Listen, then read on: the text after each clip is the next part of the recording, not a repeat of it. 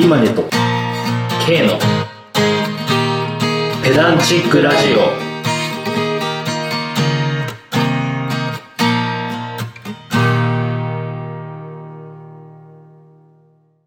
まあ、というわけでですね、あのー前はちょっとランキングのお話をしたんですけれども、うん。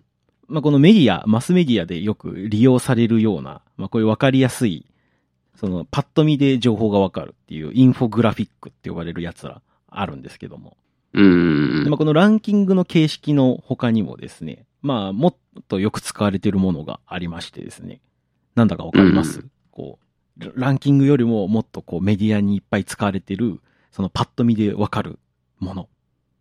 えーグラフあ、そうです。グラフです。はい。その通りでございます。はいはいはいはいはちょうどですね、そう、面白いことに、日本のランキングが生まれたのが1700年代ぐらいって話を前したと思うんですけど、い。うん。で、ちょうどそのグラフとかが、まあ、ベースになるような直行座標系と言われる、よくほら算数とか数学とかである、ああいう X と Y の軸がある。うんうんうん。あれが生まれたのも大体1700年ぐらいなんですよ。えまあ、デカルトが発明したのが1637年で、まあ、それがあの一般化していったのが1700年ぐらいというようー、うなんうん。話で。まあ、そう考えると、日本はランキングを磨いて、欧米、欧米じゃねえな、えーヨーロッパは、そういう直行座標系、グラフを磨いていったんじゃないかなとはいはいはいはいはい。いうような発想になりまして、はいはいはいはいはい。ああ。じゃあこのグラフってどっからスタートなんやろって調べたらですね、結構面白い人が出てきまして、うん。まあ、ちょっと今日はその人の紹介をしたいなと思って、ちょっとトークテーマとして、えー作ってきました。はいはいはい。はい。まあね、あの、まずグラフの有名、あの、偉人、歴史上の偉人で言うと、割と有名なのはナイチンゲールなんですよ。あ、そうなんだ。はい。あの、戦争で、その、戦争で怪我した人を収容する病院の、その、看護師とか看護師長をした人なんですけども、ナイチンゲール。いうんうんうん。や、でもここ、汚ねえからこんな人死んでんじゃねえみたいな、あの、仮説を立てて、で、グラフで、その、綺麗にしてったらこんだけ死んだ人減りましたよっていうのを表で、グラフを作って、へえ。で、信頼を得て、あの、まあ、いろいろ改革に、えー向けて進めていった人というような、あ、そうなんだ。はい、そういう話があるんですけど、もっと前に実はですね、そのグラフを作った人がいまして、うん。で、その人の名前っていうのがですね、ウィリアム・プレイフェアという名前になってます。うん。聞いたことない。はい、全然聞いたことない。俺もね、最初聞いたことない。誰それみたいなうん。話なんですけど、えーこの人、まあ、イギリス生まれの方になります。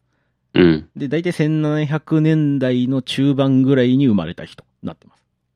うんうんで、この人が、えー今よく見る折れ線グラフとか面グラフとか棒グラフをつく、使った書籍を初めて出版した人になってます。うん。へえ。へえ。もう全部。で、その後円グラフも作ってて、もう今世にあるグラフ全部最初に作ってあ、る。ちょっと、全部その人なの。そう、全部その人なんですよ。すごいねい。や、すごいんですよ、この人なんか。うん。うん。で、その当時、あのーまあ、グラフとかそういう呼び名がなかったんで、あの、地図とか高解像を意味するチャートって名前をつけたんですね、この人は。はいはいはいはいはいはいはい。チャートって今も言うもんそうね。そうそうそうそう。で、この人が名付けたのがそのチャーあ、トとそいう呼び方うななんですんよ。だ。あ、そうなんだ。はい。で、この人ほんとすごいね、器用でいろんなことやってるんですよ、実は。うん。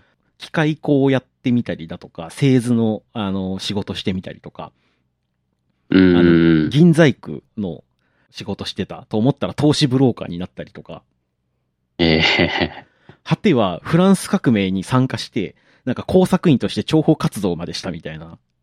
へえ。なんかこれ、二人ぐらい混じってませんかみたいな、そうそういう経歴の持ち主なんですよね。うん。うんうんうん。だからそのね、フランス革命の時はね、その、まあ、イギリスの人なんで、まあ、フランスに何かダメージを与えようって話で、戦争中にだけ特別に発行される手形みたいなものを偽造して、あの、フランス経済に打撃を与えたりとか、へえ。なんか本当にいろんなことをやってるんですよ。 すごいな。で、大体その、関わりあった有名な人で言うと、あの、蒸気機関を作ったと言われているジェームズ・ワット。のうん。元で働いてたらしいんですね。そのエンジニアだった頃。機械工とかエンジニアとか製図してた頃、そのジェームス・ワットの元で働いてたと。うんうんうん。で、結構ずっとなんか、あの、部下として置いとかれたんで、結構、やっぱ優秀だったんかなと。うん。で、まあその後、その製図とかの知見を活かして、だから当時やっぱその経済とかを、の表とかも発達してない、そのやっぱ出版というものができたばっかで、見やすい何かみたいなのが全然なくて、もう文章で全部読むしかないみたいな。はいはいはい。ああ、なるほどでね。そういう時代だった。だけど、ウィリアム・プレイフェアはもっとパッと見でわかるやつ作ったら結構これ需要あんじゃねみたいなことに目をつけてですね。でうんうんさうんさっき言った、この、まあ、グラフをつけた、えー本を出版します。へえ。でね、ここもまたね、あの、賢いなって思うのがあって、当時流行ってた書籍、その出版が進んで流行った書籍に、小アトラスという題名の書籍があったんですうよ。ん。で、これ、うんあの、地図帳なんですよ。へえで、。地図帳がめっちゃ印刷されて、まあ、その、お求めやすくなったので、みんな持つようになったと。うんうんうん。そういう名前の地図帳が売れてたんで、そこに商業と政治っていう言葉をつけて、商業と政治のアトラスという、えー書籍を売り出したんですね。おおだから書籍名の後追いをやってるわけですよ、この人。なるほど。そう、売れた書籍にあやかって、はいはいはいはい。もう今では当たり前だけど、そう、今では当たり前なんだけど、そう、この人やってるんですね。すげえ。うんで一応この人ちゃんと、実はその棒グラフっぽいものは、もっと前に実はその出版してる人がいて、まあその人のことは把握してて、その人のやつをもとに、その折れ線棒グラフは作っ、面グラフは作ったよっていうふうには言ってるんですよ。うんうんで、まあその辺の下調べも、まあちゃんとした上でやってて、売り出したんだけど、実は自分の国では売れなかったんですね、これ。うん。へえ。不思議なことに。うでんもなぜかドイツとフランスでめっちゃ売れまして。うんうんうんうんで、なんかこう、ドイツ人の学者とかに結構言及されるその、この書籍によると、みたいな感じで引用されまくってたらしくてですね。うんうんうん。なんか謎に、あの、自分の国以外のところで有名になっちゃった人でもあると。へえ。だから中で言うと、あの、ペンギンの一種で、フンボルトペンギンっていうペンギンがいるの知ってます、うんうんうん。で、あれって、そのドイツ人の、えー学者、アレクサンダー・フォン・フンボルトって人から取ってるんですけど、あ、そんなんやそうなんです。で、その人も、あの、このウィリアム・ペレイフェアの著作著作に関してコメントを残してたりするんですね。へえ。ファンが多いな。そうなんですよ。やっぱそれほど、やっぱこのね、インフォグラフィック、このグラフというのはね、やっぱすげえみたいな、もう大発明だった。うん。まあでもそうだよね。うん一目で見て、目で見てわかる。もううね、ん情報が入ってくる。そうそうそうそうそう。で、この発想に至った、その、まあ、元、元ネタの人はいるとは言ったけど、もう一個、このウィリアム・プレイフェアのエピソードとして、この人弟で、兄ちゃんも学者だったんですよ。ああ、そうなんだ。はい。で、この兄ちゃんに言われて、温度計の記録毎日取ってねっていうのを言われてたらしくて。うん。で、そしたら、うんまあね、普通にやったら数字書いてね、それをつらつら書いていくだけなんだけど、うん。そしたら、いや、これせ全部線引いて、これ点打って線引けばなんか変化わかりやすくねみたいな。はいはいはいはい。でも子供の頃からそういう発想にはあったらしくてですね。いや、もう、もう天才、天才ですね。いや、そうなんですよ。うん。だからそこの発想で、こう、折れ線グラフ、そして今、今もまだこの形式は、もうね、揺るがず残ってますからね。うん、うん。いや、俺も仕事で使いますからね、折れ線グラフ、これ完全に。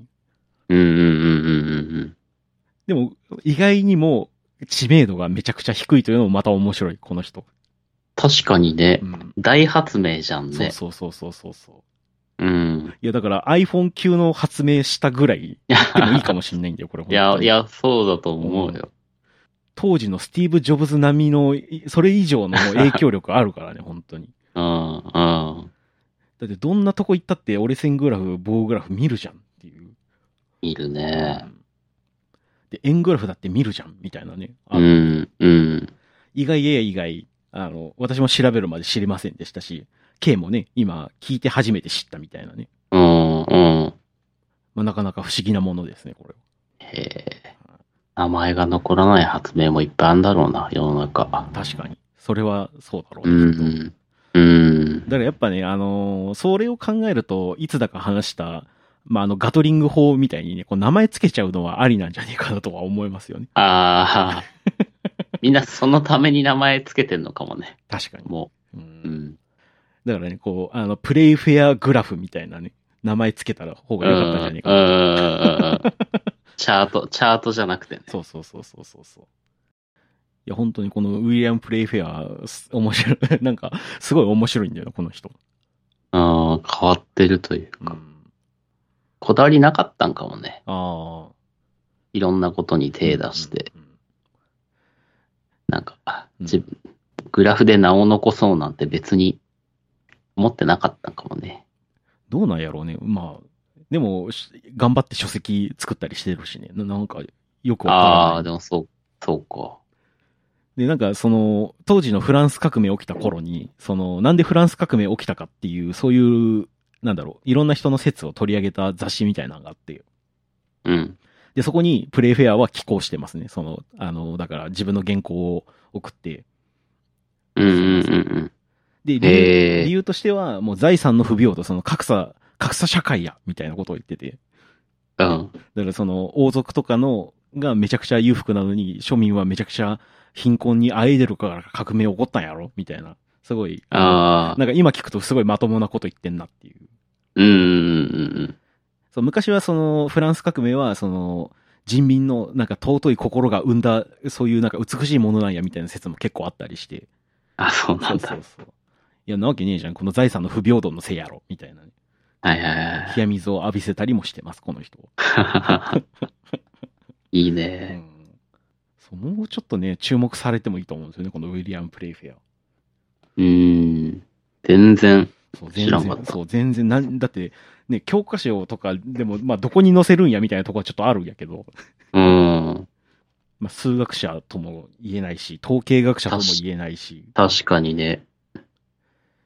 そうそういう意味ではナイチンゲールはまだ統計学者としていろいろ統計取ってっていうのはあるんだけど、うんうんうん。まあでも統計学の基礎を築いたという意味では、うプレイフェアも功績はあると思うんだよな。うん。